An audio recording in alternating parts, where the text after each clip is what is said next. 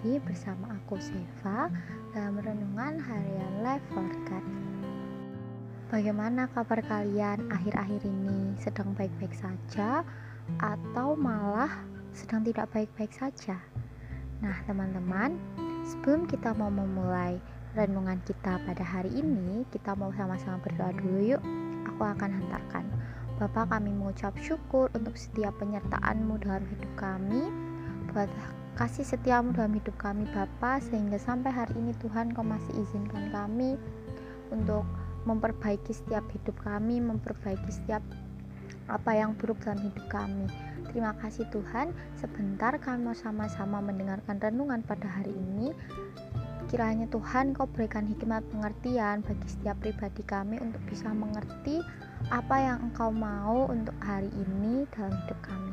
Terima kasih Tuhan Yesus, terima kasih dalam namamu kami telah berdoa dan mengucap syukur. Haleluya, amin. Jadi teman-teman, renungan pada hari ini kita ambil dalam Yohanes 4 ayat 1 sampai 15, nanti loncat ke ayat yang ke-27 sampai yang ke-34. Judul perikop ini adalah percakapan dengan perempuan Samaria. Nah, teman-teman, aku akan bacakan dulu uh, ayat firmannya ya. Ketika Tuhan Yesus mengetahui bahwa orang-orang Farisi telah mendengar bahwa ia memperoleh dan membaptis murid lebih banyak daripada Yohanes, meskipun Yesus sendiri tidak membaptis melainkan murid-muridnya, ia pun meninggalkan Yudea dan kembali lagi ke Galilea. Ia harus melintasi daerah Samaria, maka sampailah ia ke sebuah kota di Samaria yang bernama Sikar dekat tanah yang diberikan Yakub dahulu kepada anaknya Yusuf. Di situ terdapat sumur ya-, ya Yakub. Yesus sangat letih oleh perjalanan. Karena itu ia duduk di pinggir sumur itu kira hari kira-kira pukul 12. Maka datanglah seorang perempuan Samaria hendak menimba air kata Yesus kepadanya. Berilah aku minum, sebab murid-muridnya telah pergi ke kota membeli makanan. Maka kata perempuan Samaria itu kepadanya, Masakan engkau seorang Yahudi minta minum kepadaku seorang Samaria? Sebab orang Yahudi tidak bergaul dengan orang Samaria. Jawab Yesus kepadanya, Jikalau engkau tahu tentang karunia Allah dan siapakah yang berkata, berilah aku minum, niscaya engkau telah meminta kepadanya. Dan ia telah memberikan kepadamu air hidup. Kata perempuan itu kepadanya, Tuhan, engkau tidak punya timba dan sumur ini amat dalam. Dari manakah engkau memperoleh air hidup itu? Adakah engkau lebih besar daripada bapa kami Yakub yang memberi sumur ini kepada kami dan yang telah minum sendiri dari dalamnya, ia serta anak-anak dan ternaknya. Jawab Yesus kepadanya, barang siapa minum air ini ia akan haus lagi, tetapi barang siapa minum air yang akan kuberikan kepadanya, ia tidak akan haus untuk selama-lamanya, sebaliknya air yang akan kuberikan kepadanya menjadi mata air di dalam dirinya yang terus-menerus memancar sampai kehidupan yang kekal. Kata perempuan itu kepadanya, Tuhan, berikanlah aku air itu supaya aku tidak haus dan tidak usah datang lagi ke sini untuk menimba air. Kita loncat ayat yang ke-27 sampai yang ke-34. Pada waktu itu datanglah murid-muridnya dan mereka heran bahwa ia sedang bercakap-cakap dengan seorang perempuan tetapi tidak ada seorang pun yang berkata apa yang engkau hendaki atau apa yang engkau bercakapkan dengan dia maka perempuan itu meninggalkan tempayannya di situ lalu pergi ke kota dan berkata kepada orang-orang di situ, "Mari lihat, di sana ada seorang yang mengatakan kepadaku segala sesuatu yang telah kuperbuat, mungkinkah dia Kristus itu?" Maka mereka pun pergi keluar kota lalu datang kepada Yesus. Sementara itu murid-muridnya mengajak dia katanya, "Rabi, makanlah." Akan tetapi ia berkata kepada mereka, "Padaku ada makanan yang tidak kamu kenal." Maka murid-murid itu berkata kepada seorang yang lain, "Adakah orang yang telah membawa sesuatu kepadanya untuk dimakan?" Kata Yesus kepada mereka, "Makananku ialah melakukan kehendak Dia yang mengutus aku dan menyelesaikan pekerjaannya." Amin. Nah, jadi uh, hari ini teman-teman lewat renungan ini kita mau sedikit belajar. Jadi uh, di Yohanes 4 ini itu ceritanya Tuhan bertemu dengan seorang Samaria dan seorang perempuan Samaria. Kalau kita tahu orang Samaria dan orang Yahudi itu tidak bisa disatukan ya. Di ayat yang ke 9 ngomong sebab orang Yahudi tidak bergaul dengan orang Samaria. Nah di sini menceritakan uh, Yesus ini melakukan perjalanan dengan murid-muridnya meninggalkan Yudea lalu untuk kembali ke Galilea ya tujuan Yesus gitu. Tujuan Yesus adalah Galilea bukan Samaria. Tapi di situ Tuhan Yesus melewati sebuah kota namanya Samaria.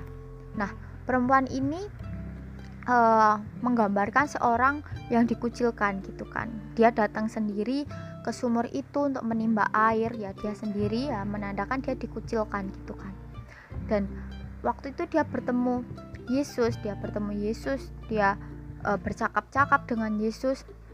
Intinya adalah e, ketika Yesus meminta air ini e, si perempuan Samaria ini malah mendapatkan apa teman-teman air hidup gitu kan. Dia e, mengalami sebuah revival di sana. Walaupun revival yang dialami perempuan Samaria ini bukanlah lewat kebaktian yang besar bukanlah lewat KKR yang besar gitu kan. Nah lalu teman-teman uh, ketika singkat cerita ya singkat cerita murid-muridnya Yesus ini balik lagi menemui Yesus setelah mereka mencari makan mereka terheran-heran.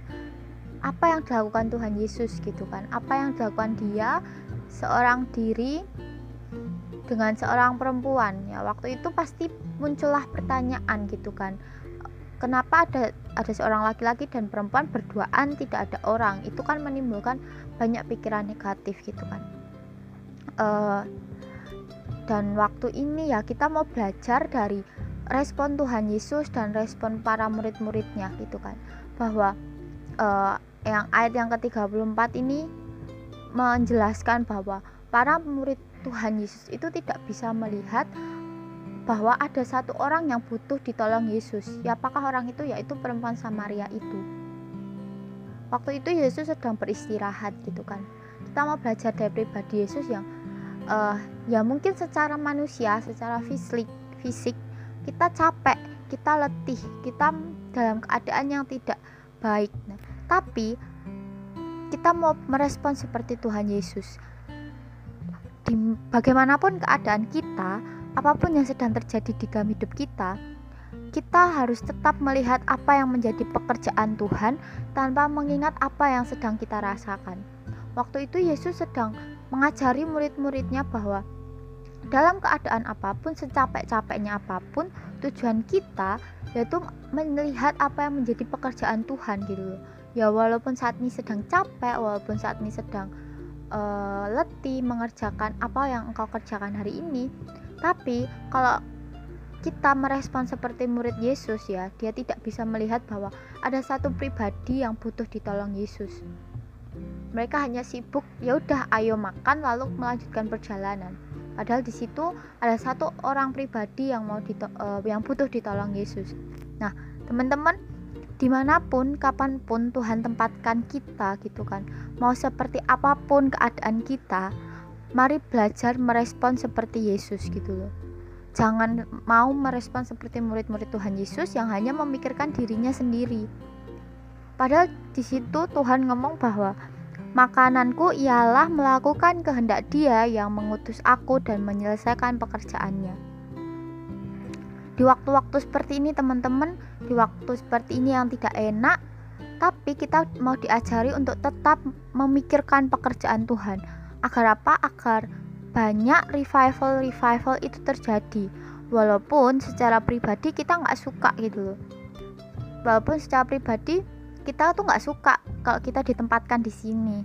Secara pribadi kita nggak nyaman ditempatkan di sini. Tapi kita mau belajar untuk memandang pekerjaan Tuhan, bukan memandang apa yang ada di depan kita. Mungkin yang ada di, di depan kita itu jurang, tapi yuk kita mau belajar memandang apa yang menjadi pekerjaan Tuhan. Nah, mungkin lewat COVID-19 ini, Tuhan akan mengadakan revival-revival yang selama ini kita tidak pernah tahu. Mungkin uh, kebangkitan, kebangunan rohani atas keluargamu, atas uh, selama ini yang kau doakan gerejamu orang-orang yang selama ini jauh sama Tuhan mulai didekatkan lagi dengan Tuhan itu revival teman-teman fokus kita adalah pekerjaan Tuhan bukan dengan apa yang ada di depan kita bukan jurangnya bukan daging kita. Ya. Fokus kita adalah menyelesaikan pekerjaan Tuhan. Hari ini belajar mengambil keputusan untuk terus berfokus dengan apa yang Tuhan mau dalam hidup kita, bukan apa yang menjadi uh, hambatan kita di luar. Kadang kita manusia sering melihat apa yang menjadi hambatan kita di depan, tapi kita jarang melihat bahwa ada pekerjaan Tuhan di balik hambatan tersebut. Jadi, uh, hari ini belajar ambil keputusan mau seperti Yesus atau mau seperti murid-murid Tuhan Yesus ketika ada satu orang yang perlu ditolong. Jadi teman-teman hari ini segitu saja renungannya semoga memberkati kita mau tutup dalam doa. Terima kasih Tuhan Yesus, terima kasih buat hari ini ketika kami bersama-sama mendengarkan renungan ini Bapa kiranya Tuhan Engkau memberkati setiap pribadi kami berikan kami hikmat pengertian untuk bisa mengerti untuk bisa mendalami setiap apa yang kau mau dalam hidup kami. Ajari kami untuk menjadi seperti pribadimu Tuhan, untuk memandang pekerjaan Tuhan selalu dalam hidup kami. Terima kasih Tuhan, terima kasih sebentar kami akan melanjutkan segala aktivitas kami. Tuhan Engkau yang jagai, Tuhan Engkau yang melindungi setiap pribadi kami. Terima kasih Tuhan Yesus, amin. Terima kasih untuk kalian yang telah mendengarkan renungan pada hari ini. Tetap jaga kesehatan, tetap Eh, nggak uh, usah keluar-keluar kalau nggak penting Tuhan Yesus memberkati